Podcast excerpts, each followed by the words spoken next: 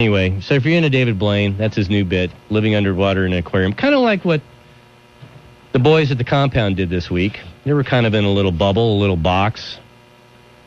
So I was saying earlier, that might have been that might have been the best week of radio from start to finish that the station's ever aired. That's what some people are saying. I don't. It was definitely the most interesting where you, it was, fun. tougher to leave. Uh-huh. You know, it really was. I, well, it was like, um, I mean, every year, some of the best radio is Super Bowl week, just because it's one of those all hands on deck kind of Right. thing, and there's a lot of that cross pollination. But this was, you know, that type of atmosphere times 10 Mm-hmm. because they were all in that confined space and they didn't have anywhere else to go. How many more emails did you get this past week versus a normal week, Gordon? Well, I got a lot. It was, um, I don't know, probably 300 a day. yeah.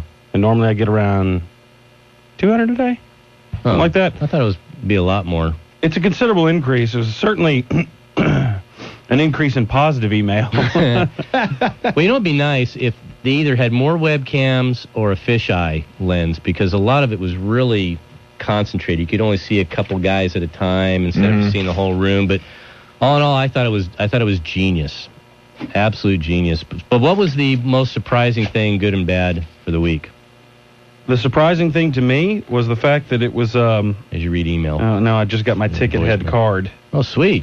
I still don't got one. Well, I had to sign up for it to view the guy's guide online because we had an online guy's guide, and I'm not a ticket head member. Huh? I So I had to sign up for interesting. one to view the guy's guide, and they finally sent me my card. thought you were higher in status here, but guess not. No, no, just a P1 like everybody else. The surprising thing was how well we had it in there. I expected a little bit more deprivation. I wasn't aware going into this that we were going to have all those uh, catered meals and, and all the well stocked fridge and pantry thing. Yeah, I think next year, if you guys do it, which I, all intents and purposes, you guys should. Should do it in a camping area. Well, there should just there should just be some more where you either have to get your own food and then guys start stealing each other's food. You know, a little more mayhem going on. But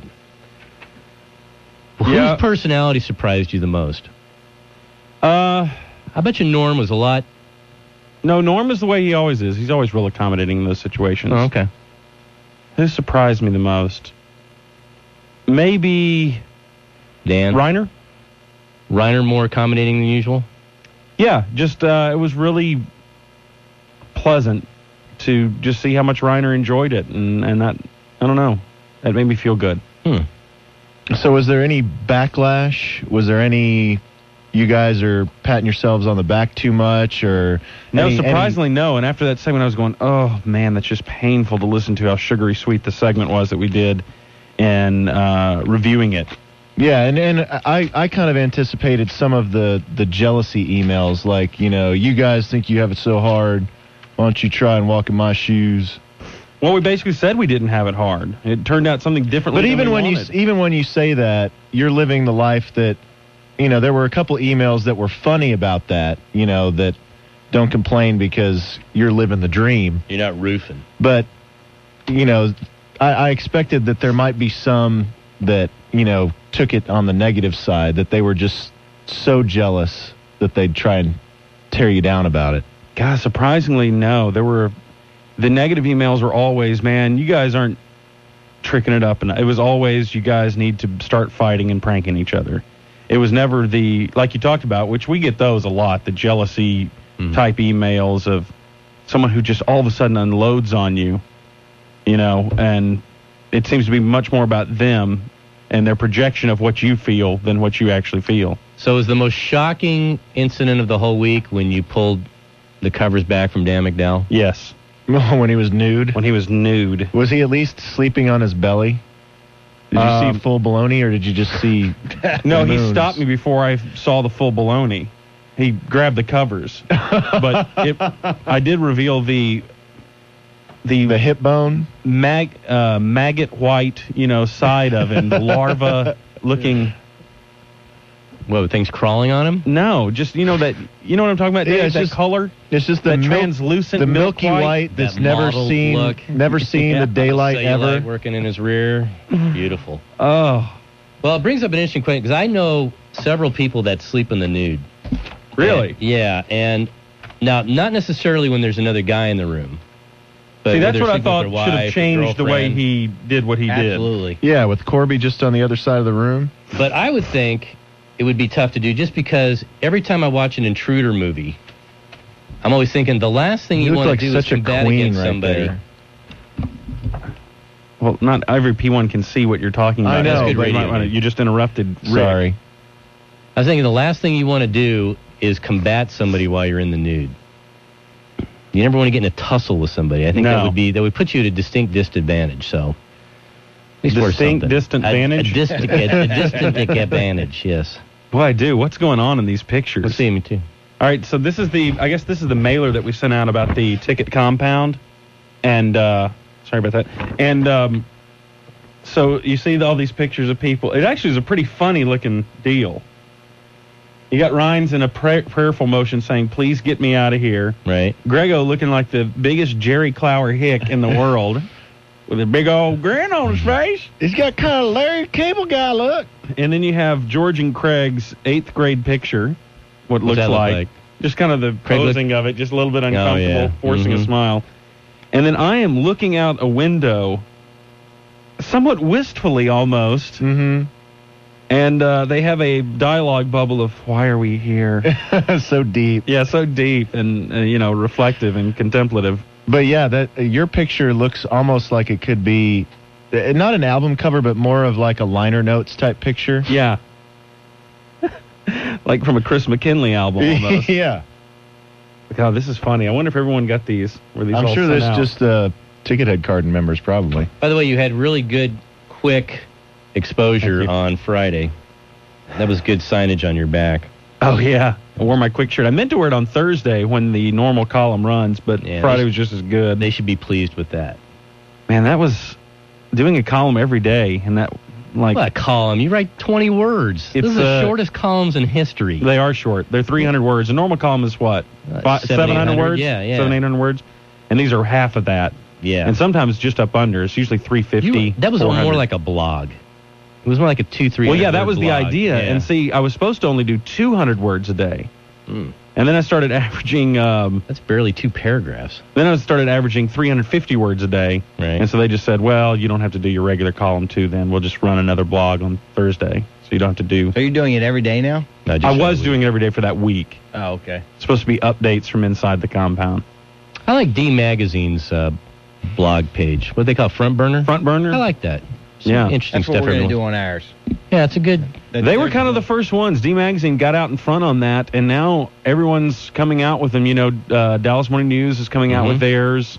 Yep. Uh, they have a couple of those, and magazines are getting into that because that D front burner got you got really popular. No, what People Galvin check told it. me I'd they don't get a ton of hits He though. says there's about 2,500 people who visit that blog, and they're all media guys. Yeah. yeah. Yep. Yeah, we don't want to know what everybody's thinking. But see, that's that's smart because it's media guys who t- will talk about that Right. thing, Right. and then that would drive more traffic there eventually. I'm wondering. Craig and I had this, this discussion. I always How many- like it when they post something about me on there because I'll put a link to it, and then I always get the top rank refer when they post their stats at the end of the month. Perfect. And so it just defeats D Magazine, which is supposed to be this refined, in the bubble Park Cities publication, and they get refers from people who are barely literate. That's what I Our am. newspaper is going to be around forever. Um, See, Craig and I had this discussion. I don't think so. I think you might have. I, I think 10 years. eventually newspapers will just start making homeless blankets. uh, where everything will just be online Yeah, they'll just transition their business model and make homeless blankets. because a lot of them don't. You know, a lot of it's free access, so they're w- losing a lot of circulation. They have to be. mhm. I mean, I only read the Mm-hmm. I paper. still read a paper. I can't read on. I'd rather read online. I read on. I. So I think that there's a lot of people You know out what? there like me. And it seemed like I read on Cuban's blog recently, and he was talking about television. Cross blogging. But it, um, I think it's a point that may, that is good for newspapers as well. There's something about us that we don't like too much choice. We talk about choice and we like it, but we also like an editor to come through and position the stories. Mhm. And when I go online, there's some days when I don't read the paper and I just go online and I surf according to what headline grabs me. And then I'll see the paper like at night, you know, before I go to bed, I'll see, you know, I'll be at a restaurant or something, I'll have the, the day's paper and I read it and I go, Man, I totally missed this story on the front page of the paper, but I skipped over it and I feel very uninformed because of it. Yeah. So there is something to the presentation of things to where, you know, you, you count on someone else's judgment as to what you should read, and we kind of like that in a way. Well, I haven't brought my laptop into the bathroom yet, so in that case, newspaper will always be You might better. fry your privates. And I just don't like reading online too terribly I much. can't stand See, it. I love it. I, I, hate, I like sc- short hate articles. scrolling down. I do too. I hate short articles. I mean, like if you try to read like a New York Times piece online, it Yeah. just drains you. Mm-hmm. It's like 15 pages. Your eyes are killing you at the end. Although some like the like I ES- almost hate it as much as I hate reading it in the actual New York Times. it's the worst font in the history of ever. It's the worst font. I, I can't believe that's popular. the New York Times font. Yes, you barely read. Even the Wall Street Journal's kind of funky. Not big on that one either. So I think that um, I think that papers will just go weekly though. At some point, I think at some point we'll have like a you know we'll all have little tablet computers that we kind of carry around with us, so you can kind of read more like a paper. More than likely. So you can paginate. Yeah, They'll have like be like one of those kids' books. So you turn the page and another, and It'll it reads chime. for you and everything. And Yeah. You pull the cord and it's like a leapfrog. You run your wand over it and it reads the words to you. oh, hasn't that been done? That's called a QCat. Yeah. No, they have a different one. They have I actually one of the best things I like reading when I'm on an airplane is at Sky Mall. They have the greatest cheesy gifts on that thing, and they have one where it's like one of those reading pens, but it'll translate from different languages. So when you go to Europe, you could you could actually read a French paper and it'll do it in English. Interesting. Pretty good. Twenty nine ninety nine. Deal. No way that works. got four. There's no, no way way. There's no way that works. It has like every a, other word. it has like a 500 word vocabulary. Don't we all? So, oh, okay, what what about magazines? Are magazines just going to go online? There's something to There's be something the, about the when you- tangible product Yes. in your hands that you can lay in a hammock and read a magazine. You That's could what you even Take it want. the other side. Their books all going to go online. People, you still want to sit. And Well, how much cassettes are See, being used a the lot difference though. between I- I know you like to read books. I'm a voracious reader, but I read magazines. I read Uh-huh. almost 40 magazines a month. I love reading magazines. Why I got into business. And there's no way I'm going to read them online. Right. That's where I get my information. I'm going to still do it. Now, will they get more expensive? Probably because a lot of people will get it online. But do you, for me, when I spend thirty dollars for a subscription to a magazine, I feel like I'm getting something every month when I Yeah, get. you it. have a product in your hand. If I- if you pay for something online, you feel Yeah. like, God, man, I get so much stuff free online. I feel weird paying for a Yeah. subscription to Salon or whatever. A Salon subscription? It is, isn't it? What's salon? I The don't know. online magazine Salon. Mm. It's really good. Really? What, Yeah. What is it? It's an online magazine. No, I mean, think. what what's the what's the theme? Salons, Oh, No. Yeah, it it's, uh, covers only uh, hair care. And skincare. product, You know what Salon is? Yeah, it's it's kind of like Ask Men. It's kind of kind of metrosexual type. No, no, it's not Ask Man. What is going on here? phones ringing. Is that mine? Sorry about that. Hmm, nice. Go ahead and ask. Um, no, I don't want to answer it. Stalker. Uh, so yeah, so you want something in your Salon.com. hand. It's like Stephen King said that books are a uniquely portable kind of magic, and that's what you want. You want something in your hand. It's incredibly portable. You never have to plug it in. Never worried about it crashing. It's just there. You can read it, and you can feel it, and you can turn the pages. Are you a big fan of the uh, audio book? You know, I when you're am. driving. I am. Really? Does I've it, just- does it translate well? You know, it does. I found that I can read things, quote unquote, read things on audiobooks that I can't read r- the real way. Really? Yeah. I'd be curious to see how much those guys get paid. The talent, the voice talent, gets paid for reading a book. I know it's I don't know. condensed. It's not the full book. Like I, I uh, recently, uh, I, I don't know what's the term is, read a book, heard a book, um, Experienced. like William Faulkner. Mm-hmm. And to me, Faulkner is difficult to read because I get too analytical when I'm looking at the words and the sentence construction that goes on and on and all the commas that he uses. You know, he has those interminable sentences. But when you have someone who's really good at reading them, presenting it to you, it flows and and Faulkner is you go, "Oh, okay, this is why the guy's great." Because you're not so bogged down with all the the laborious reading of it. They have Penthouse Forum on uh, audio. God, I wish. Boy, salon.com's a pretty good website. It's kind of like a newspaper just for men, online newspaper. really? for men. Salon.com. pretty huh? cool. Yeah, Okay. Check it out. enjoy it. There's some good You articles. Learned something on it. new today. So, um, Sports. next what to were we last talking week- about? Next to last week of the rant. Next to Oh, yeah. last week of the rant, yeah, it goes yeah, we away. got a big show I would planned have bet today. that this was probably one of the most difficult shows for you to get up, dude. This one? after Yeah. being on all week. You know, this one was easy for years and years. It's only like the past two weeks it's been really hard to get up and do it. Oh, really? Because now I see the finish line. Yeah, because this show didn't take too much. I mean, it wasn't a lot Prep. of energy. There was Opposed to the other no ones. overhead to it. There was no stakes involved in it. It was just you. You come in and you Let's do make it. steaks next week, though. We should. Everybody camp makes out. a Get stake. it catered. Big soiree, the going away Well, party. catered. I think that defeats the purpose. Dave was talking about a bonding exercise of Yeah. actually making our own steaks, Marinator on meat. killing our own animals. Corby's going to be with us next week too. Really? At least he, at Send least he off party? promised. He promised last week he would. Best. I of? don't want to think about the show going away because then I'll get skittish and want to not and want to. Why don't you do the Not quit reverse? it. Why don't you do it the one time a month rather than the three times where you take off the last? You know, week? Dave and I were talking about that. I I kind of want to do that because I'm a I guess I'm a man of half measures Mhm. at every turn. you want to be connected But still. but part of us even though sits you're there not and during the week. our discussion was isn't it time that we at least made one decision in our life no, not really. you got time. Anyway, it keeps Dave connected to the station. well i know and i f- don't get me on that because then i would feel really guilty about that Well, one time too. a week, one time a month isn't bad. You know, what was our reasoning dave we talked it out Uh, Well, when I talked to to Cat about it, um, you know, he talked about budget cuts. no, no, no. He talked about the discussions that he had had with Gordon, and basically that you know Gordon was talking about. You know, I really want to do it. Just you know, try it once a month and really, uh, you know, focus on that one show and do lots of experimentation and and and you know, prepare for it. Mm-hmm. But then reality sets in, and we realize that we we would approach it the exact same way, and it would be a throwaway. Now, what if you were? What if we put a T1 line at your house, Gordon, and you got to do it at your house? then i would do it There you go. P1s.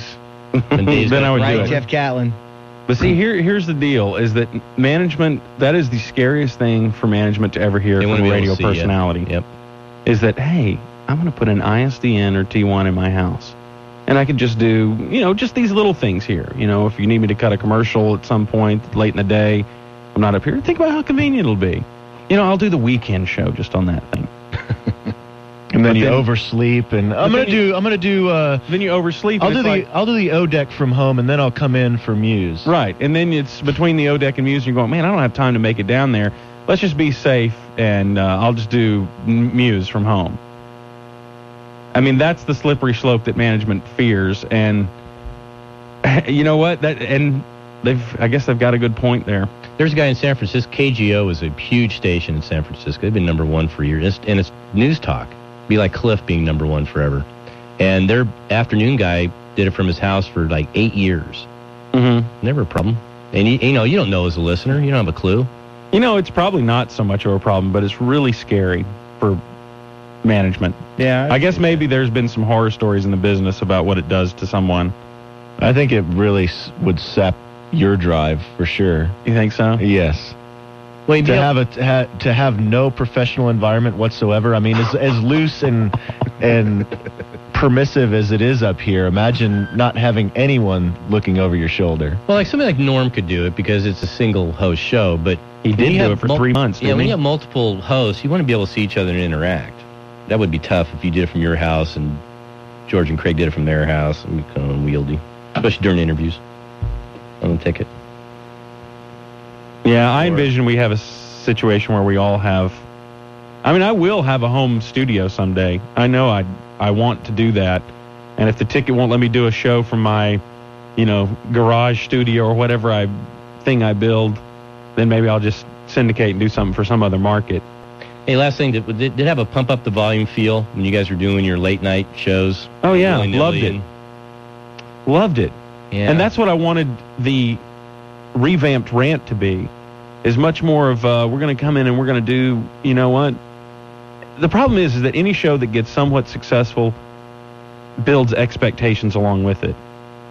When you're doing stuff for the first time, which is a midnight concert series, yeah, man, oh man, this is all great. Everything they do is great, although it's so wheels off and it sucks, but it's great because it's different. Well, if you started doing it and it got successful, then you can't deviate from the formula too terribly much because that's what made it successful. And the same with the rant.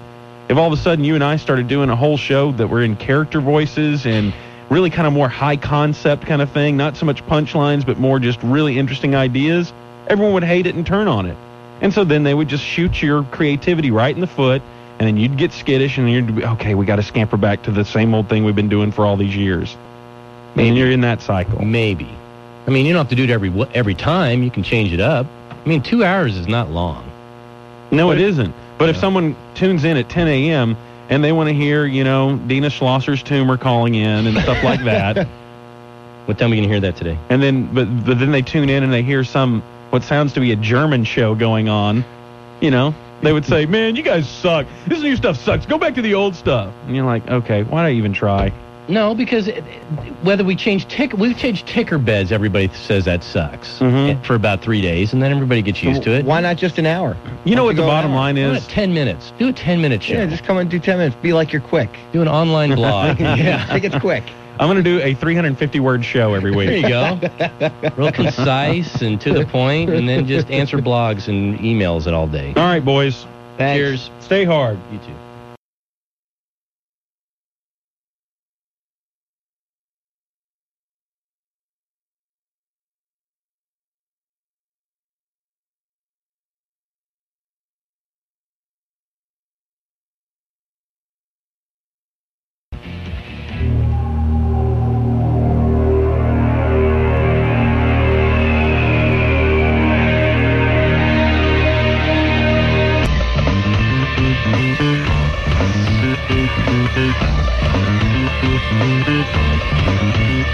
the rat, the rat, the bohemian rat. He's the poster boy of underachievement. He's the student of evils. He's the station cancer. He's the devil's own. Gordon King.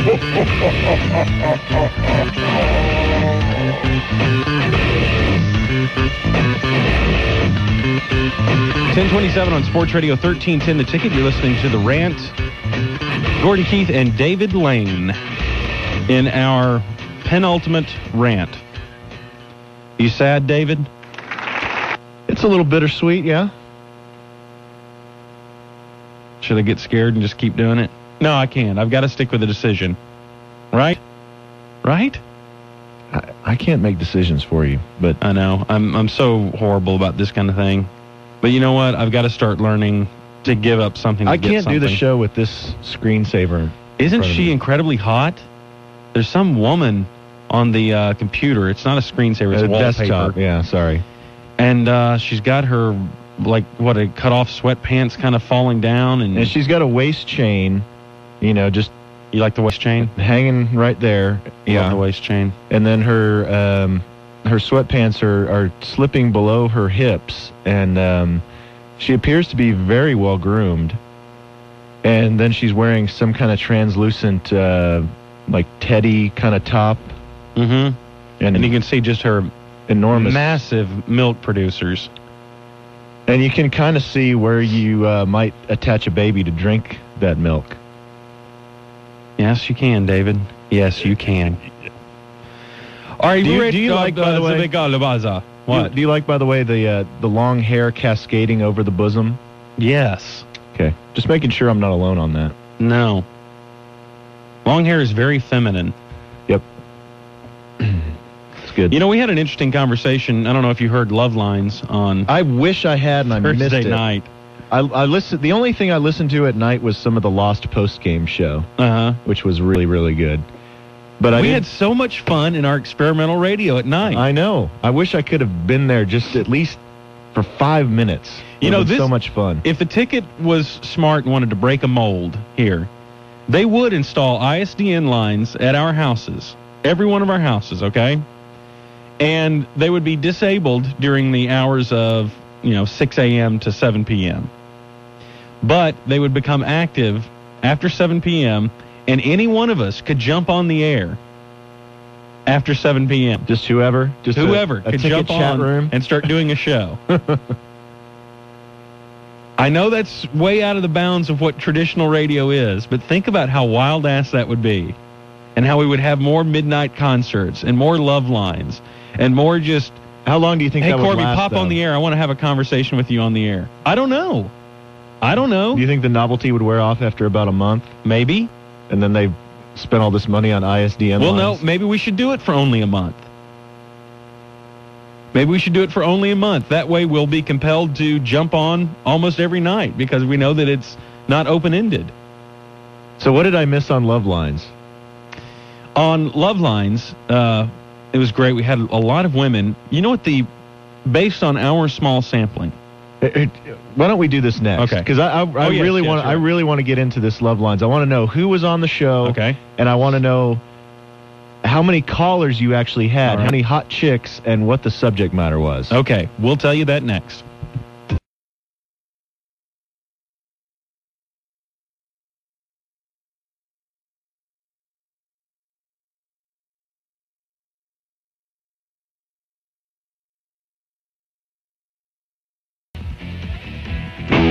It's in the Week of Football Saturday night at the AAC. The Dallas Desperados and the Grand Rapids Rampage kick off at 8 tonight. Join Rich and Kevin for the pregame at 745 on Sports Radio 1310 The Ticket. 1038 on Sports Radio 1310 The Ticket. Dave Lane, Gordon Keith, The Rant, Saturday mornings, 10 to noon. Uh, next week will be our last rant. We've done this show for 10 years or 11 years. Um, I think it's I think it's close to ten years. 10 years we've been doing this program. And uh, we're going to wrap it up. Make way for the, I don't know. I don't know what we're doing in this time slot, to be quite honest it's, it's with you. yet to be decided. But believe me, we'll come up with some other ideas, and and uh, the rant spirit will live o- will live on somewhere. I don't exactly know where. Hmm. This week we had a fun week of radio. We had something that we came up with called the Ticket Compound, where we all lived in a house together and just we could go on the air anytime we wanted to. So we have our normal shifts that we did, and it was so fun having the other guys pop on your show. You know, you pop on their show because you're all right there, and they're just so many funny guys that work at the ticket, and we just get on so well.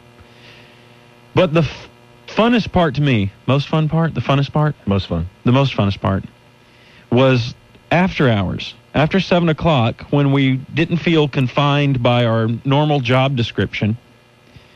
We could turn on the microphones and do whatever we wanted. So I think every night we had a specialty show. On Sunday night, the first night we were there, I turned on the transmitter and did, I guess, some sort of BBC program as a British person going over the stories of the day. Then later uh, on Sunday night, uh, there was a character I did called Terrence Overnight, and Terrence had a bunch of the ticket guys on, and uh, that was that was funny. What what it- what was Terrence's character? Yeah, it was Terrence Overnight. I don't know what he was. He was just this guy, and um, he just had a lot of attitude and everything. And he brought the guys in, and they kept busting him for. I don't know. I, I can't even remember this shtick. I just remember it's funny. At least I thought it was at the time. So that was Sunday night. Monday night we had some sort of post game show. It seems like. Then Tuesday, I think it was Ranger Theater thirteen ten. Then we had Lost Talk on Wednesday night, and we also had some sort of Maverick Talk, I think. Mhm. Thursday night we had Love Line, and then of course Friday night we were gone.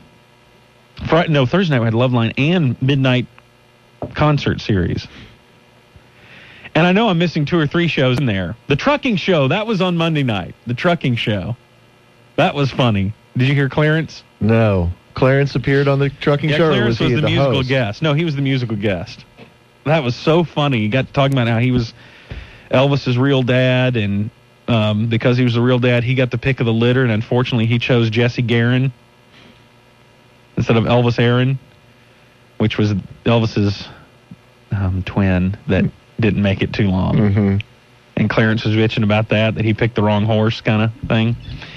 So anyway, it's kind of dark in the retelling. I swear it was funnier at the time.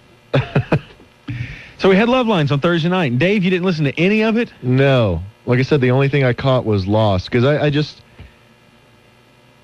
I, I guess I got caught up in all of my routine, you know, w- whatever my TiVo routine was, or watching the Mavericks or whatever, and I just never thought to turn on the ticket. So we do our lost post game show. I was accused of ruining this which I don't know why, because I was giving my honest opinions on Lost and my frustration with the program. I think what George said ruined it was I was being broadcast Gordo. All right, let's hear from George Dunham. You know, I was trying to moderate the thing. I was trying to be a broadcaster for once in my life, and I got rejected right at the hoop. Yeah, so we did the Lost program show. You you listen to that Love Lines. We did it, and your questions are: How long did it go? It went an hour and a half, I believe. And who who were the hosts who appeared on it? Corby and I were the hosts, and at first we played it as we were NPR voiced, uh, moral high groundist kind of people. Although our advice to, to people, although we had pleasant voices, was just horrible. if your if your wife couldn't achieve, then we recommended things such as um, cracking a VCR over her head. I mean, it was just horrible advice. Ramming a toaster through her teeth.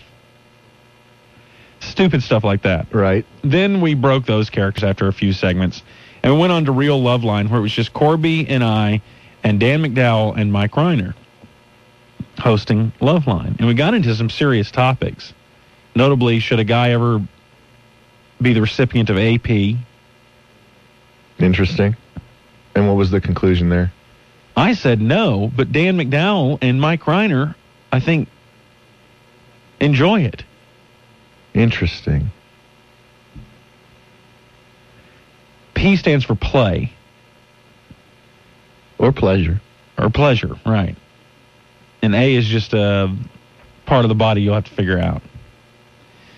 Um, but the majority of the calls that we took, women, and the majority of questions they had about being with other women. Really. Yeah, like they were it was uh, fascinating. Right after the show, every guy went into his own room. and had to knock something out real quick. What do you mean? What do you mean? Some sheetrock, frustration. I don't know. So these were experienced sapphic women or they no, were they were women who were one. They they would have boyfriends who didn't want to do it, boyfriends who were jealous and didn't want to get it. Girls wondering how to bring up the subject with their boyfriend that they would like to incorporate this other No person. way. Yes. I I- I mean, of That of is- our callers, one hundred percent spoke two languages. They were bilingual. bilingus. What's that? I'm sorry. I mean, I, I guess dudes are. I, I guess Go ahead. I think dudes are maybe a little boastful. About that, but when it comes down to it, they get Y- Yeah, when it when it's presented to them, when it's gift wrapped and presented to them on a silver platter, then they panic. hmm I've always clung to the notion that I couldn't handle it. why? I just I have a hard enough time pleasing one woman. Well, you don't have to, you know, there's more people to please other people. What Yeah. makes you have to be the um, male chauvinist that thinks that, oh, this is, uh, I have to dispense all the pleasure? And and my my um, flimsy moral ground probably would prevent me from doing so. Your Catholicism Yeah. that you only take 10% of anyway. Yeah. Huh. But I Why, do, why, when you're being a cafeteria Catholic, would you choose guilt out of it?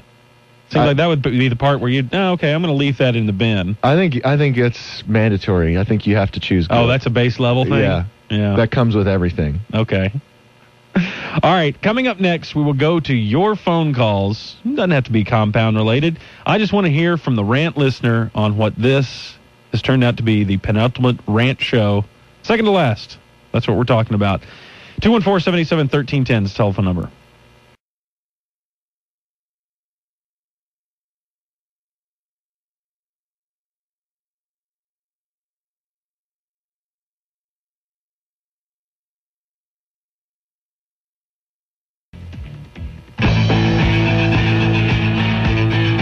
Listening to Sports Radio 1310 The Ticket is a reminder that you weren't born with enough middle fingers.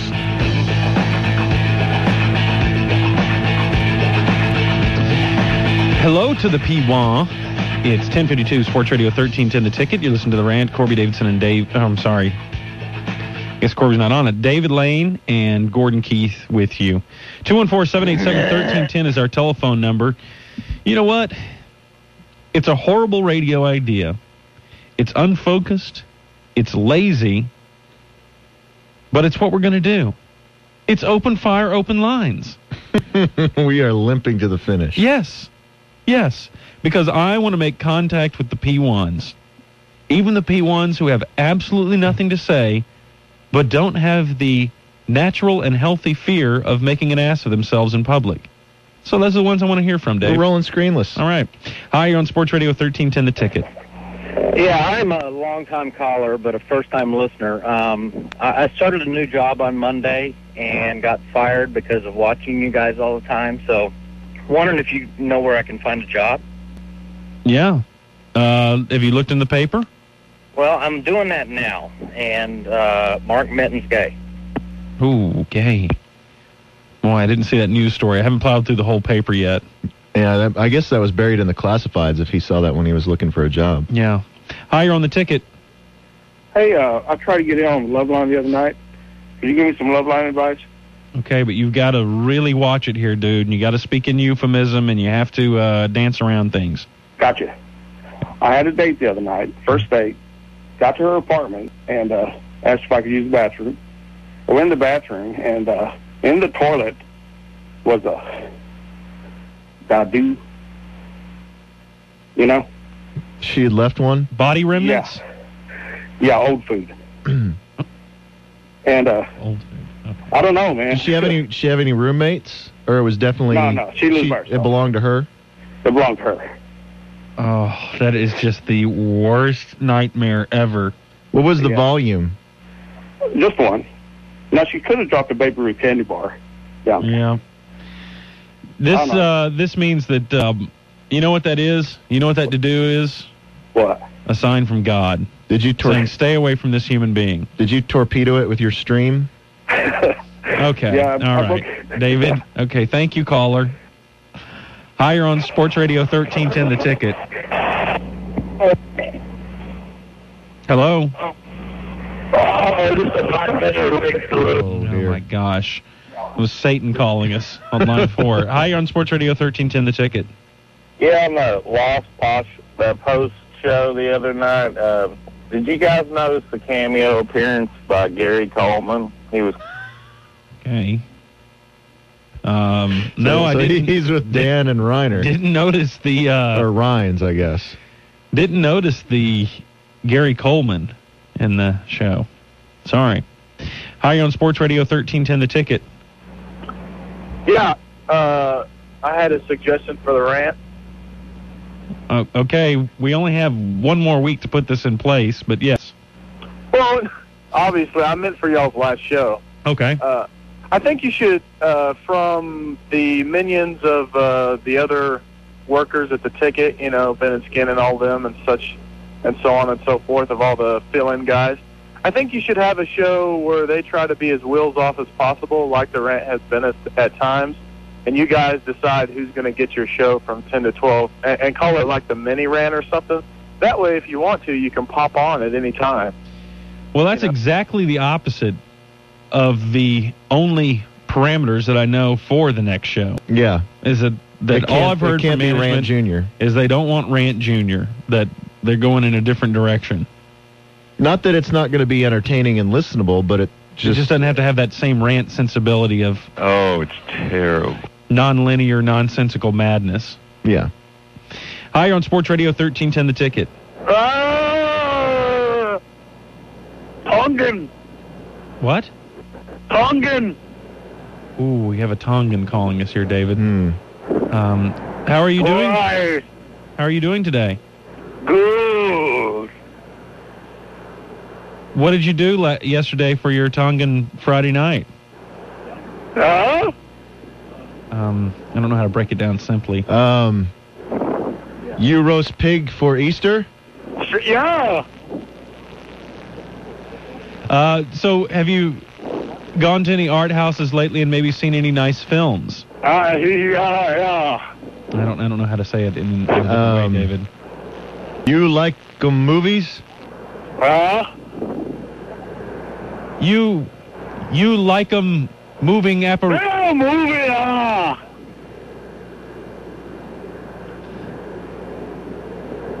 What uh, what have you uh, have you had any recent pleasurable dining experiences? perhaps? Uh-huh. Olive Garden. Olive Oh, he Garden, understood yeah, he you that understood time. that, Yeah, he did. What do you get, what do you get at Olive Garden? Uh, chicken pasta. Okay. What's your name? Roger. Oh, um, all right. Um, hi, you're on Sports Radio 1310 The Ticket. Yeah, is Davey going to be doing tickers again after this, Gordon? yeah. Oh, my Ariel will miss you.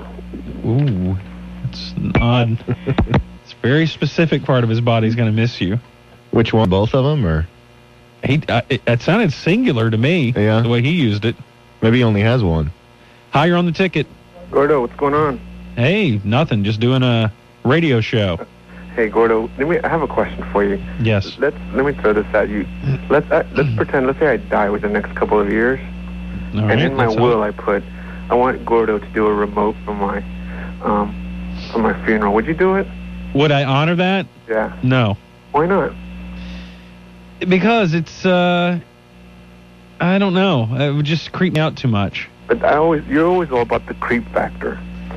It's one thing when you're kind of flirting with creepiness in an audio medium. It's another thing if you're actually creepy in real life. What about my at my deathbed? I would come visit you on your deathbed. I wouldn't do a show from it. All Uh, I just wanted to check that out. Thanks. right. Yeah, can you imagine how much his family would hate us? Oh my gosh. Yeah, that would be in those two settings. That would be when the that other Gordon would appear, the all morose and depressive and reflective Gordon. I couldn't be happy fun guy there. Hi, you're on AM radio. I don't believe that fellow was Tongan. I myself am Tongan. You're what? I myself am Tongan. Oh, you're Tongan. Yes. I Huh. don't believe that fellow was. All of the grunting and gesticulating is just an affectation we have adopted to further insulate ourselves from the uh, civilized world. I see. Where is Tonga? Yes, we're an island in the South Pacific, sir. I guess he's got Yeah, that he- right, he's- doesn't he? His story checks out. Yeah. He's clear. Why, why are you laughing? His story checks out. Hi, you're on the ticket. Yeah, Monday. Yes. Wiped across your brow, or where? Yes. On my face. I mean, I, I I'm so scarred by this incident. I was sexually assaulted on the first full day of the compound. Is that what that rash is on yeah, your face? Uh huh. That's yeah. Reiner's cheese. Right. Oh, gross. Hi, you're on the ticket. You're on AM radio. You're on AM radio with a dying show. Gordon, will you do my eulogy, please? I don't know you, so how could I give you the good word? I'll Mm-hmm. write some down and you take the good part. If you write a eulogy, but you want me to deliver it, Yeah, but mix in the great Gordo. no. Please. I'm a dying man. What are you dying of? A How did you get it? in the butt. Okay. All right. See, His, his sir. story checks out too. Hi, you're on the ticket. Oh, hi, you're on Sports Radio 1310. The ticket. Hey, is this Gordon Hammer Reiner? I, I guess. All right, listen. Uh, I think there are a lot of P1s out there that really, you know, get into radio and understand it. And this past week was it was really great. I wish there was some way that you could be able to do that, broadcasting from home and the experimental stuff. And I mean, I'm one of the P1s that go home and listen to it even at home. And uh, I don't know. I think it'd be really groundbreaking. I think it would too. That's my Somebody just idea. step up. Is that that we ought to do? Uh, we ought to have ISDN month. Is that really expensive? I mean, is it like a real big ordeal to do that? You know what? I don't know. Yeah. I don't know the answer to that. I've I'll tell you never. what, There'd be a lot of P1s getting divorces if, if y'all did that because they'd be, you know, they'd go into a shell. Just Well, listen good. all That's day. that's what we that's what we want. I think. Yes. I think that's our I goal. hear you. All right, boys. Well, okay. kill me. I'm sorry. Uh, Godspeed. Oh yes. Yeah. I'm sorry. I heard you Thank wrong the first time. Hi on Sports Radio 1310 The Ticket. Jordan, Yeah. uh, on the north side of my house, I've got uh, a flower bed there. Oh, With- once again, with sorry. I'm Vegas. sorry. I have to hate to cut you off. Wrong show. You're, you're looking for Neil Sperry's show. Oh, thanks. Okay. Thanks a lot. That's a callback. Hi, you're on the ticket. I need your help. I Okay. need you to tell the guys of the hard line that the word tertiary means the third level or third in order, not things on the perim- periphery, not like ancillary or things outside that. Because it's just driving me crazy. All right. I'll Yeah. pass that on. Help me out. Thanks. Okay, thanks. And a very specific concern there. All right, let's take one more before we um, give way to Ticket Sports Saturday. oh, no. I'm sorry. Hi, you're on the ticket. This is Carl Childers. Oh, it's Carl Childers. I don't know if you've ever seen the film Sling Blade, David. I but- have not, but I'm familiar with But his uh, work. Carl, it was a documentary about Carl Childers. There was a documentary. I yeah, didn't know that. yeah. Hi, Carl. Starring Dwight Yoakam. Howdy. Are you doing all right? I'm eating some mustard and biscuits out Oh, in the yeah. Yeah, you like eating that out in the shed, don't you? Yeah, little squirrels. Yeah, you're. y- y- It's a little bit of abbreviation of that story, but yes, your brother brother was born prematurely, and he wasn't bigger than a little old squirrel. Yeah. And, uh, I your parents made you- Box. Yeah, your parents made you put him in a shoebox. Yeah. Mm-hmm. Mm-hmm. Well, thank you, Go Carl. off air, Gordon. What's that? I like listening to the rant in my shed. Yeah, you got a radio out there? Yes, sir. Uh Little, huh. little transistor AM. Doa Hargrave give it to me. Oh, Doyle gave it to you. You're talking about the well, Dwight Yoakam as Doyle Hardgra- Hargrave. Yeah, I plumb near cut his head off. Yeah, at the end of the film, you did. I remember that, Carl. But you're not in the you're not in the nervous hospital anymore. I guess you're still living in the shed. No, they turned me loose from a nervous They hospital. did turn you loose, didn't they? Yes, sir. Uh huh. Well, I got to say, it. Then. all right then. See you, Carl. He just likes to call in and check in every once in a while. That's a really good Carl that guy had right there. Higher on the ticket. By the way, Sling Blade, maybe my favorite movie of all time. Really? Yes. Do you have one? Mm. Do I have a favorite Yeah. movie? Uh, maybe Empire. Really? Yeah. Maybe. Okay. All right. Higher on AM radio. Hello. Yeah. I have a, a suggestion for the guy that went in the woman's restroom and found the uh, Gary Coleman in there. That means that she's interested in AP. She, he needs to stick around next time. Ooh, it's a clue. Oh, I didn't Yeah. have any It's idea. Like Blues Clues for adults. When you find the clay, she wants to play. 1105 on the ticket.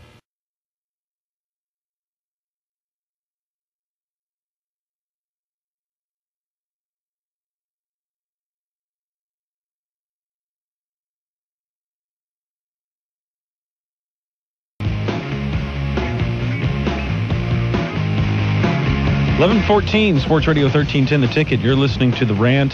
Dave Lane and Gordon Keith. 214-787-1310 is our telephone number. We're talking now about Tom Cruise. Did you see the interview last night that he had on Primetime Live with Diane Sawyer? I did. I I I um I kind of got in about maybe halfway through, but I I did watch the end of it, Mm-hmm. and yeah, he's a nut. You think? Yes. Does it seem like he's getting increasingly nutty? Well, I don't know. You know, I've never really seen him interviewed all that much, so I don't have a frame of reference to know what you know maybe how he's changed if he has. He used to be so quiet about Scientology, and then, you know, he went nuts about a year ago. When he was promoting War of the Worlds, he started talking about Scientology, and it was all about Scientology. All right, before we get to the interview with him, a few Tom Cruise notes uh, from papers around the world.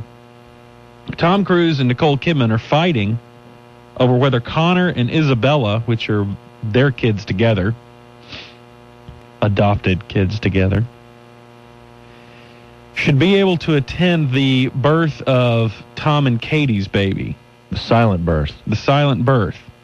Tom wants his kids, and I think they're like, you know, I don't know, in the 12, 13 year old range, 11, 12, 13, somewhere there. He wants them to attend the birth. Like front row seats, Front row, s- watching it crown. front bottom seats.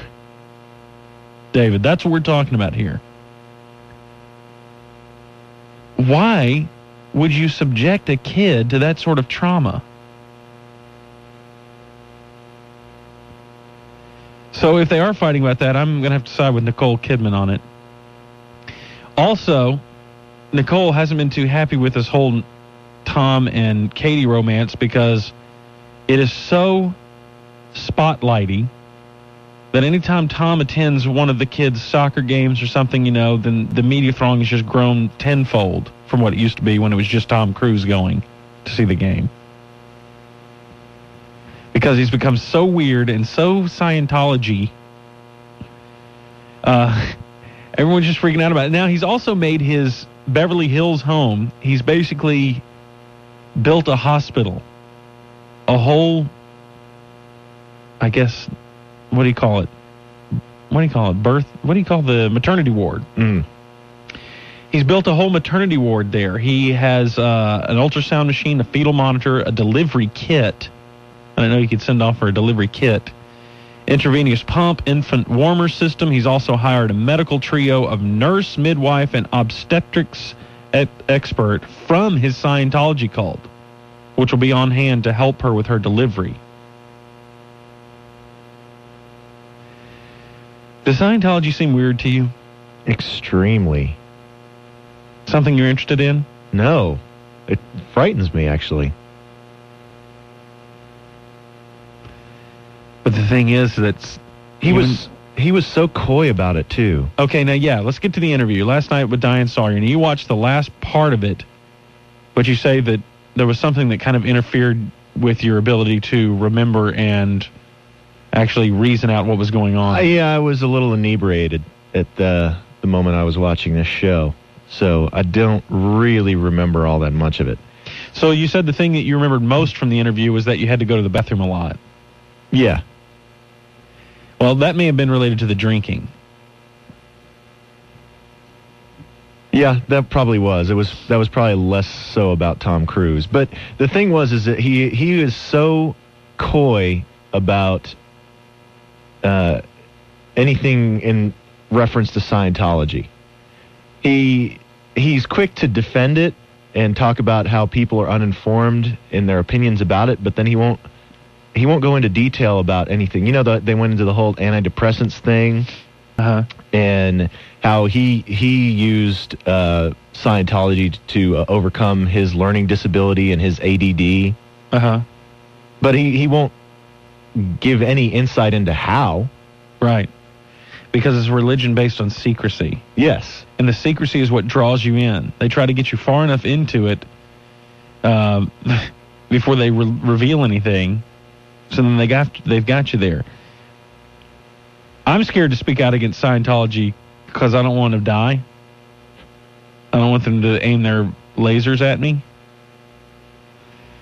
But in general, be very skeptical of any religion that one of its main tenets is secrecy. that's a good a good uh, caveat. I mean, if you've got a a religion that you can't know what the religion's about until you get to some of the highest orders, And they talked about um, God. I wish I could remember his title, but uh, Diane Sawyer mentioned that he, had, uh, Tom Cruise, has has risen to this level of of Scientology, you know, and so he has this ridiculous title, you know, that is pulled right out of Dianetics. You know, Uh-huh. it's it's some lofty, you know, fantastical title, and you know, Tom Cruise was like, "Well, yeah, I guess. I mean, it sounds kind of funny coming from you." he said that. Yeah. And, You know- he, and he claimed that uh, you know the whole um, the whole controversy with the Comedy Central episode Uh huh. that got pulled, I guess, that featured Tom Cruise and got Isaac Hayes to quit the show. It, he claims that he didn't even know about it. that it was brought to him like third hand. That you know he he he wasn't the one that got it pulled, and he, he wasn't calling Comedy Central, and his people weren't on it. Uh-huh. That he was just told about it after the fact, which I find hard to believe. Look, if Scientology is a religion, and yes, it is suspect that it's a religion founded by a science fiction writer, and an odd one at that, L. Ron Hubbard. If you have this great religion, lay it out for us. Yeah, witness to people. Witness to people. Put all the information out there. There's no higher levels, there's no working up to things. No, put all the information out there and let people decide. There's no levels. You don't need levels. It's not a pyramid scheme. I, and but you know, I don't know where they get all their money from. I mean, they have some of the choicest property in every town I've ever been in. You go along the main street. I think on the drag in Austin, don't they have a big Scientology center? I haven't seen it, but maybe they do. You go to New York and some prime real estate, Scientology center. Well, is it because it it plays on kind of the uh, secular humanist idea, man over the earth? I don't know that it's secular humanism secular humanism to me is, uh, from what I understand, a very good thing, and something that's not secretive or anything like that. But do, I mean, does secular it, humanism I would see as at variance to a secretive religion in which you must fork over your cash in order to become good in that religion. But do, do you think that the reason it has money is because it plays on wealthy people's elitism? Uh, I think there may be something to that. Because look at the aggressive the aggressive approach they have towards celebrities. They want celebrities. They prop up their celebrities that are spokesmen for Scientology. They open what are called Scientology celebrity centers. We have one right here in Dallas, down south of White Rock Lake. Really? a Scientology celebrity center. Do we have any uh, notable Dallas Scientologists? I don't know. John McKay? I don't know if he is. But I just can't imagine there being, you know, the Buddhist Celebrity Center. I, you know, I don't know. You know, but certain amount of that hierarchical stuff kind of appeals to people you know, it provides a, a linear path, a, a, telesis of, you know, hey, at least I have a direct path. It's not muddy and, and, you know, unclear, you know, and that appeals to a lot of us. We like black and white things that is very simple. Okay, to achieve this, you need to do this. That's a, a lot of us, you know, that is very appealing to us. That's when you get that black and white thinking, that small minded thinking that things have to be black and white and they have to be this way. And that's where fundamentalism creeps up. But it just seems strange that this. Uh, I don't understand Scientology. I don't know if the Xenu stuff is true. You know what this is? That uh, that the there was a highest, higher power that came and seeded the earth. the highest level of Scientology. Supposedly, you get the big secret revealed to you of the secret of the world, I guess. And somebody, some disgruntled Scientologist that had risen all the way through the ranks, purportedly had put this out on the internet and then it then everyone knew the secret of Scientology and the story. And I'm gonna get it wrong, I know, because I'm going off of memory. But there was some evil warlord named Xenu, and it was in another galaxy, and it got overpopulated, and um, he decided to he he he sent them all to Earth, I think, and put them all in volcanoes and uh, then sent nuclear weapons into the volcanoes and blew them up to kill all these people um, that were from another world. And then their souls were then trapped in a soul catching device, kind of like Ghostbusters that catches the ghost. Mm-hmm. Then they were all they were all up in the air, and all these souls got sucked up into the soul catching devices, and then they were released on Earth. Their as spirits, and then they adopted these bodies that we have, and so we're we're all the conflicts in us is from the various thetans, which are these souls, um, commingling and tortured souls at that. So all of our neurosis is based on the fact that we have these various thetans in us that we need to clear ourselves of. And that's when you rise so high in Sci- Scientology, you go through e metering and auditing, and they get rid of these thetans, and at some point you become clear. And so that's Tom, what it's called. some- He's Tom clear. Cruise. He Tom is Cruise certainly is clear. He's beyond clear. He's even higher than that. At least that's what I'd- I'd love the to be supposed clear. story of Scientology. I'd love is. not to have voices in my head. So, but you know what? If that's what your religion's based on, then just say it outright. You know, give them the story. Say, "And look, I know it's fantastical or whatever, but we believe in fantastic stories. We believe in God coming to earth, this man becoming incarnate for some reason because there needed to be a blood sacrifice and, and some sort of atonement. right. It's a repackaging of of that story. and um, all this sort of thing. I mean, we, we're willing to believe, you know, miraculous stories. So put your miraculous story out there. Don't do this, you know. I mean, if Christianity did that, hey, you know, we're not going to. If you give us uh, $2 million, you'll eventually rise up to this particular vice presidential level, and we'll give you the Gospel of Luke. Lay it all out there for us. I don't know. Maybe we have a P1 that is a Scientologist that can call us up and, and give us a little insight on this. You know, the most vomitous part of the interview last night, or the segment last night, is uh, I think he's hurting Scientology, by the way. you think so. Yeah, I think whereas he There's once a was backlash. I think whereas once he was a positive force for it, I think he's a negative because he seems nuts. He he looked like he was on the verge of tears the whole time. His eyes were just totally moist and welling up, and he just his lips were pursed, you know, and he was just so upset about everything. But the the worst part of it was, you know, you're talking about when he was filming Top Gun, he really wanted to get his pilot's license, and he couldn't pass the tests.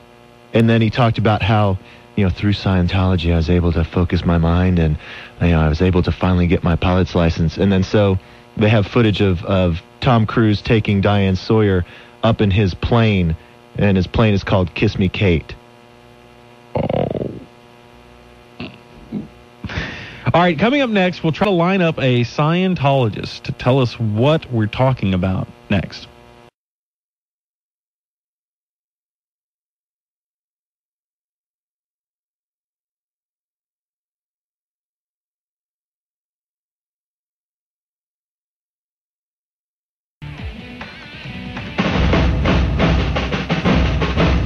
Don't be a baby. Hear Avery Johnson's No More Tears formula for the Mavs, Wednesdays at 1110 with Norm Hitzkus. Brought to you by North Texas GMC Dealers, the American Airlines Center, and Sports Radio 1310 The Ticket. 1135 Sports Radio 1310, the ticket. You listen to The Rant, David Lane, Corby. Uh, Whoa, what is David Lane and Gordon Keith with you until noon today. All right, we were talking about Scientology. Tom Cruise had an interview with Diane Sawyer last night on Primetime Live. David said that even in his drunken haze, he could still tell that Tom Cruise was nuts. Yes. All right, and we're hoping that we can maybe get on a Scientologist to set the record straight about the religion. Don't just be telling us what the religion is not. Tell us what it is. Let's go to Brandon on Sports Radio 1310 The Ticket. Well, I'm sad to say I'm not a Scientologist, but I've found out so- a couple of facts about it that I haven't heard anybody say anything about. Um, apparently, the guy who created this uh, this uh, religion, his name escapes me. L. Ron Hubbard. Yeah, he, Sounds like you know less than we do. Yeah, apparently, he was uh, had some money problems, and a friend of his said that around the time he created his religion, he was just using it for a cash cow. Well, you sound like you Basically what certainly it have a lot of evidence. Huh? You sound like you have a lot of evidence. Well, it is. It's on the internet somewhere, but uh, he did. No, that's his story checks out. Hey, Brandon, thanks for the call, man. Dina, you're on Sports Radio 1310 The Ticket. Hey guys, how you doing? Doing well. How are you? I'm well, thanks. Brandon actually is a little bit uh, on the right track. Um, I studied anthropology in college, that's what I got my degree in, and we studied L. Ron Hubbard, this whole Scientology bit. Yeah, he started it as a way to not pay taxes, and he kind of targeted certain celebrities like Orson Welles and Walt Disney to um, to bring in money. And do you want to know what Scientology is? Sure. Okay, there's it's all about energy and personal energy. Theta is like the positive, and theta is the negative. And um, when they get to operating thetan, which thetan is like your soul, Mhm. they get to operating Thetan Level 3, they find out about Xenu. And what Xenu is, it's a gospel, and it's um, 75 million years ago, Xenu, the head of a galactic alliance of 76 planets, confronted with an overpopulation problem. His solution was to freeze billions of beings, transport them to Earth, deposit them near volcanoes, and vaporize them with hydrogen bombs. The remaining thetans, disembodied spirits, were captured and programmed with the false realities, like major religions, that pervade the Earth today. So some of these beings, which are body thetans, have attached themselves to our bodies, either singingly or in clusters. And so they use this e-meter, and they go out and they audit people, and they find these thetans, and that's how they rise in levels. And what he is about to t- attain is, he's like at 7, OT7. Tom and Cruise there's is? only OT8, and that's why he's been so open because that's part of his training. He has to get out there and like spread the word about Scientology, Mm-hmm. and he's about ready to. It's some bridge. I don't know. It's like the bridge to knowledge or something that he's going to have to cross. So that's why he's become so open about it recently. But he's actually surpassed John John Travolta. Oh, really? Yeah, I've been trying to follow that competition. Yeah, because John, well, John Travolta isn't as open about it. And when I heard that, um, actually, Radar Magazine did this fantastic article. I don't know if you've ever heard of Radar Magazine, but I'll dig it up and scan it in and email it to you. But it's really the guy that wrote it. I mean, he got in some inner circle information, um, talked to people that had been in the uh, the church and had defected because they talked about abuse. I mean, if you're not a celebrity, you go to a work farm and you get treated like crap. But if you're a so celebrity, how would I be treated? That's that's all I'm worried about. well, they were talking about when he married Nicole Kidman. Um, he told the the David Miscavige, the head of the church, that all he wanted to do with his new bride was run through a field of flowers. So they spent tens of thousands of dollars to like take this part of the desert where their main compound is and build this field of flowers. And it took him two weeks working day and night just so Tom and Nicole could go run through a field of flowers. That's what I want. That's beautiful. I know, that's awesome. Hey, I'm so sad you guys are leaving. I understand, but you'll be missed. All right, uh, and also with that Scientology article, uh, naked pictures of yourself if you have them lying around. you could only be so lucky. yeah, Bye. I know. All right, bye. Uh, yeah, and also I read the article in Rolling Stone recently about Scientology. Did you grab that one? No. Yeah, it was good. What was the movie that Travolta made that was supposedly about? Battlefield Earth is based on an L. Ron Hubbard book. Okay. Yeah. Hi, you're on Sports Radio 1310 The Ticket with noted Scientologist David Lane. Not true. Yes. What there is about Scientology is there's a common misconception that stems from a miscommunication. You see, what happened is this what you call thetans are actually thetans. And what it is not known is that it was actually created as a counter religion to Christianity, who, as you know, their enemy is Satan. And so, looking back, if you hear any transcripts from L. Ron Hubbard, you realize he had a terrible lisp. And so, what he was trying to say as Satan has been picked up and ran with as Satan, thus causing a horrible miscommunication within the religion. Hmm. Thank you for the insight. Appreciate it. Hi, you're on the ticket. Yeah, man, uh, that girl was pretty much a ride on. I'm a I'm a mailman, John the mailman. I've called him a lot, but um, uh, the house I moved into back in '95, the lady who lived there before us was a Scientologist, and she went broke on the stuff. Okay, and had to leave the house and didn't leave a forwarding address, so we got all her Scientology bulk mail that came in. Mm-hmm. And back, we used to open up all that stuff and check it out and read the stuff. And it got to the point I got so sick and tired of getting this mailings all the time. I started to get writing smart ass answers on the questionnaires and send it back to them. And they ended up, you know, thinking it was me, thinking that I was her. And they ended up, you know, uh, sending me back all this stuff, trying to talk me down, so to speak. And you just wouldn't believe the the huge amount of bulk mailings these Scientologists get from the the people that are running it, and they send them tons of it, and it, the whole thing is about you know getting to the to the bridge and getting clear, and you have to. Uh, they they sell you these massive amounts of tapes and tape sets. You know, like if, for instance, they'll say we have this new tape set out which will help you to get to this certain level of auditing, which will allow you to cross the bridge and become clear. And uh, you can order six of the tapes now for five hundred dollars, or you can order the whole sixteen tape set for twenty five hundred dollars. And it's just a huge money making scam, and it preys on these these the the the uh, the whole entire uh, guilt that these that these people feel because all they do is go out and work a few hours a day and make millions of dollars and then they feel guilty because they've got that money and this preys upon their guilt of having this money and also being out there and left alone in the world so to speak out on an island and that's why that the, this scientology works on the rich so well is because they've got nothing better to do with it than to spend it on trying to find this this their se- and also it makes the the, the, the the the main gist of what you get to when you're reading this deal about Scientology and reading their their par- their their, their literature is that that you are who's in control. You are the one who chooses your destiny, not some god or not some other entity, but you choose whether you do this or not. Only problem is, is if you ain't got thousands and thousands and tens and thousands of dollars, you can't choose very much. Man, Who has- uh, who has time like to listen to 16 I don't tapes? know. That you know what it sounds like. It sounds like yeah, they handle all your problems by giving you a whole new set of problems to worry about. Buying this tape and doing this and getting clear and finding this bridge and so on. Yeah, no wonder you don't have enough time to worry about your problems anymore. You got a whole maze you got to go through. I wonder if there's any like backward masking on these tapes, you know, to send them more money. Well, not if the forward masking is saying send us more money. No, that's true. Hi, you're on the ticket.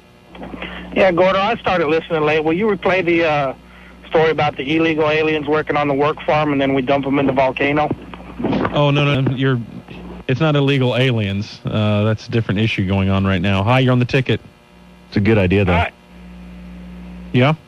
Hello, it's George Devine. I'm uh, your stringer out in Oakland who does uh, Rangers Aid stuff when the Rangers are out here.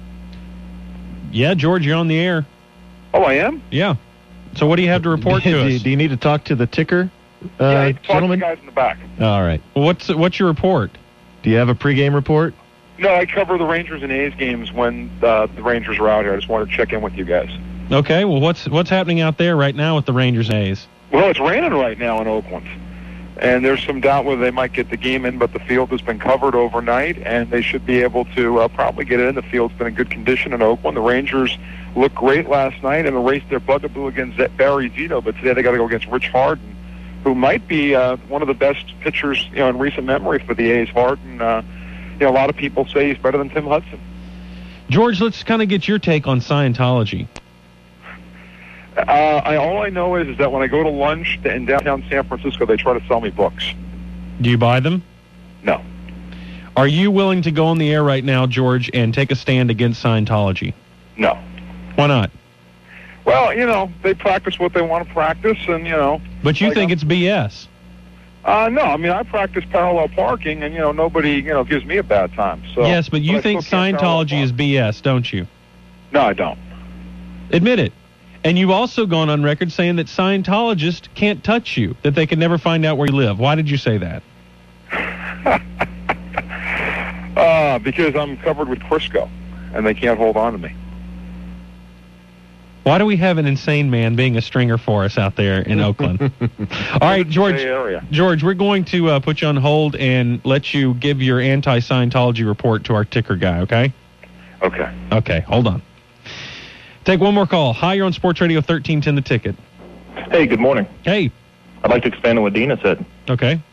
Um, I think the only I'd like to expand bit on of Dina. controversy there is that I think it was Palpatine who was uh, posing as an ambassador was really over Zeus. So it's a combination of Star Wars and Greek mythology. yes. Hi, you're on the ticket. Hello, your bulbous crotch is on the ticket. Uh, yeah, I live next door to the Scientology Celebrity Center on uh, Buckner Boulevard. Oh, you do. Yeah. You're not that big old place that has about four acres associated with it, are you?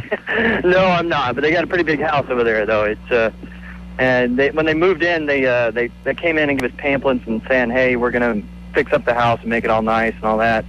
And so we went in over there for their uh, little orientation. And you know, we kept asking, you know, what's your religion all about? And they're like, well, I was born a Baptist, I, she was born a Catholic, and all that. But they would never say what their religion was, so it was kind of weird. They said then then they promised they were going to fix up the house. They haven't done anything to it. I've never seen a single celebrity. Basically, I think it's just uh, the higher ups living in a nice house so that they can, uh, you know, live off the the people that pay them the twenty five hundred dollars for the sixteen tapes. And you live right beside him. Well, I live like two houses down, so And they So now you. you will be killed yes, I probably will. Oh, because you've crap, I just did, gone I on did. the air against them. I better uh, go inside and uh, you know r- pump out the shotgun there or something. There, I don't know. Well, apparently you should rub yourself down with Crisco. Would that work? That's the antidote. Oh, At least it works on the West Coast. Okay, I'll give That's that a the shot. antidote to Scientology is Crisco. Crisco. Yeah. So is that will that work uh, like against you know kryptonite and all that too, or what? No. No, just Scientology. Okay. All right. Well, All I right. appreciate the help there. Hey, appreciate one of your last phone calls being to the ticket, buddy. Thank you. All right. Coming up next, Dave tells us the story of what he did to a girl that caused a horrible mess.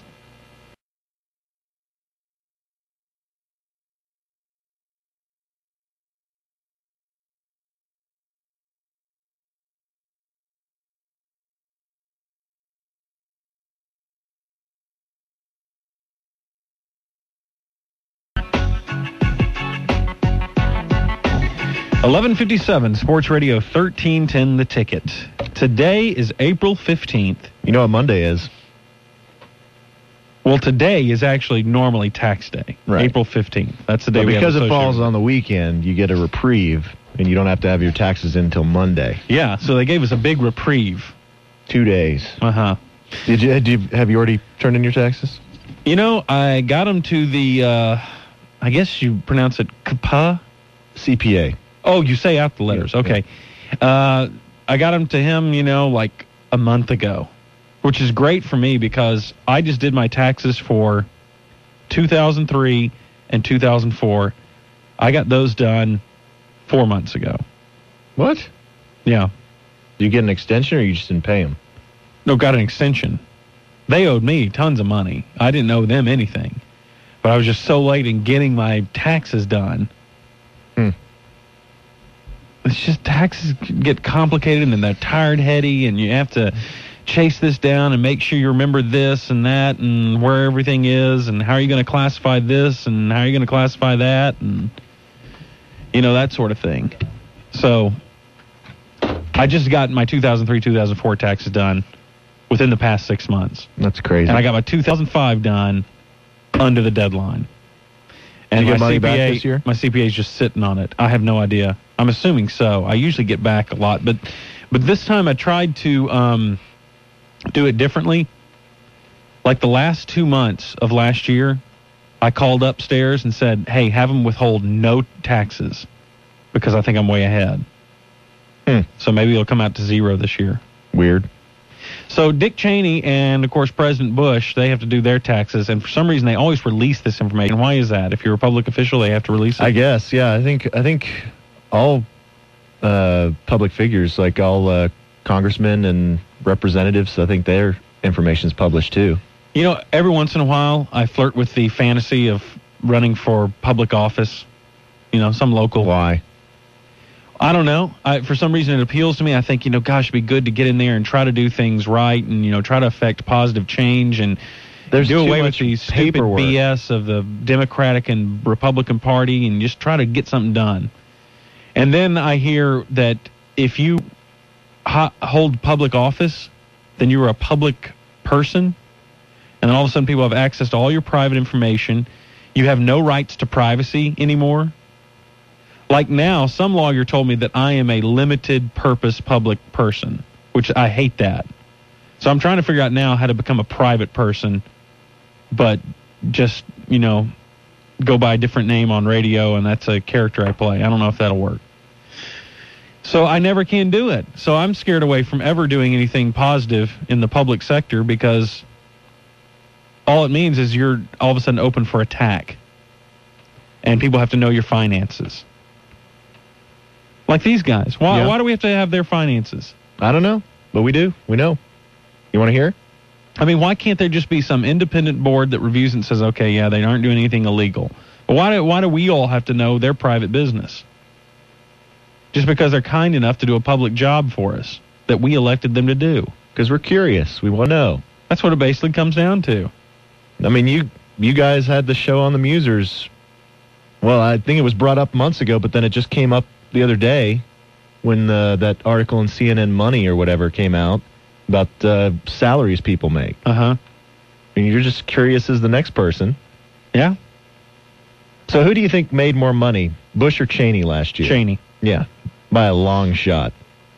The Bushes, uh, George and Laura together, they had uh, an adjusted gross income of seven hundred and thirty-five thousand dollars, roughly. I beat that. They paid. I mean, they paid just under uh, one hundred and eighty-eight thousand dollars in federal taxes, and they made charitable contributions of uh, a little more than seventy-five thousand dollars. Now the Cheneys, their adjusted gross income was eight point eight two million. Ooh. It was padded with uh, Scoreboard. income they received by exercising stock options. Uh, they donated six point eight seven million dollars to charity. Oh my gosh. Of of eight million dollars? Yeah, six point eight seven million they donated to charity. And yeah, but they're still evil, right? We still have to make them evil no matter what. and they're going to They're get not real people, right? the Cheneys are expected to get a uh, one point nine million dollar refund on their taxes. So that's pretty sweet. I don't understand. I'm going to get like 800 bucks back, and I'm I'm winning. Can you imagine getting a check for 1.9 million dollars from the Unbelievable. IRS? So if you're Dick Cheney and you're that rich, why do you work? I guess that's how you get that rich is you're that connected with Yeah. your work. Well, I mean, his like his salaries, he he gets uh, 205 thousand for being vice president, and he gets 211 thousand in deferred compensation from Halliburton, and then everything else is just uh, from uh, you know Stocks. stock options and stuff. Unbelievable. Well, good for him. I'm glad he's successful. That's what we all want to be, right? No kidding. We all want to be that rich. So why should we get mad at the people who actually found a way to do it? I'm not mad about it.